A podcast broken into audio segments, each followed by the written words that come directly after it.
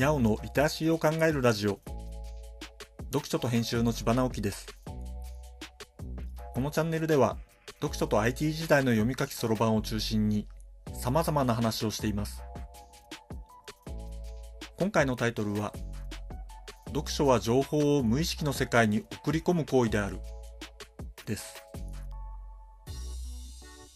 あなたは読書についてどんなイメージを持っていますか？読むものの種類によってかなり違うかもしれませんね。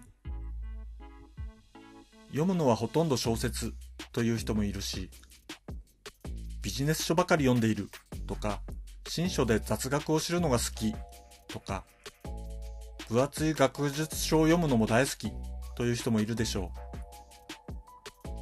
う。これらは読書好きな人の世界ですね。さて、あまり読書をしないし好きではないという人も結構いると思います。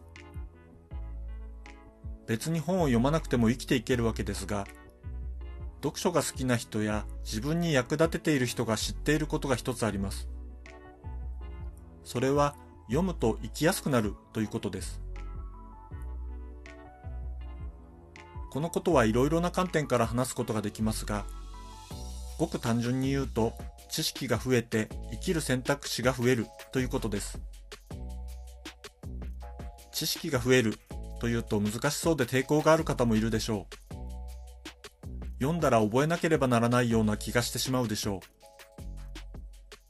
そうではありません。読んだものなんか忘れていいのです。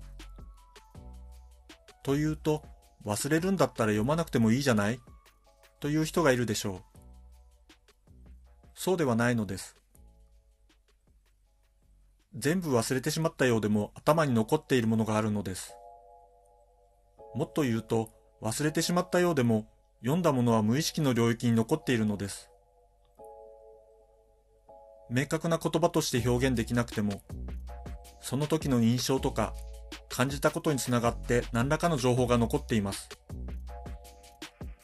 そういう無意識の領域に積み上がっている知識のことを教養と呼びます。無意識の世界に沈んでいるものは何かのきっかけでポコッと浮き上がってくるのです。これはとても不思議な現象ですが、読書好きの人はそういう体験をたくさんしています。安心して忘れられるのが読書と僕は定義しています。そういう気持ちで気楽に本を読みましょう。もっともっと面白いと思うことが増えてきます。もっと本を読みましょう。読書と編集では IT を特別なものではなく常識的なリテラシーとして広める活動をしています。詳しい内容については概要欄のリンクからまたは読書と編集と検索して猫がトップページに出てくるホームページをご覧ください。この配信の書き起こしをノートで連載しています。概要欄にリンクがありますので、フォローいただけると嬉しいです。今日もワクワクする日でありますように。千葉直樹でした。ではまた。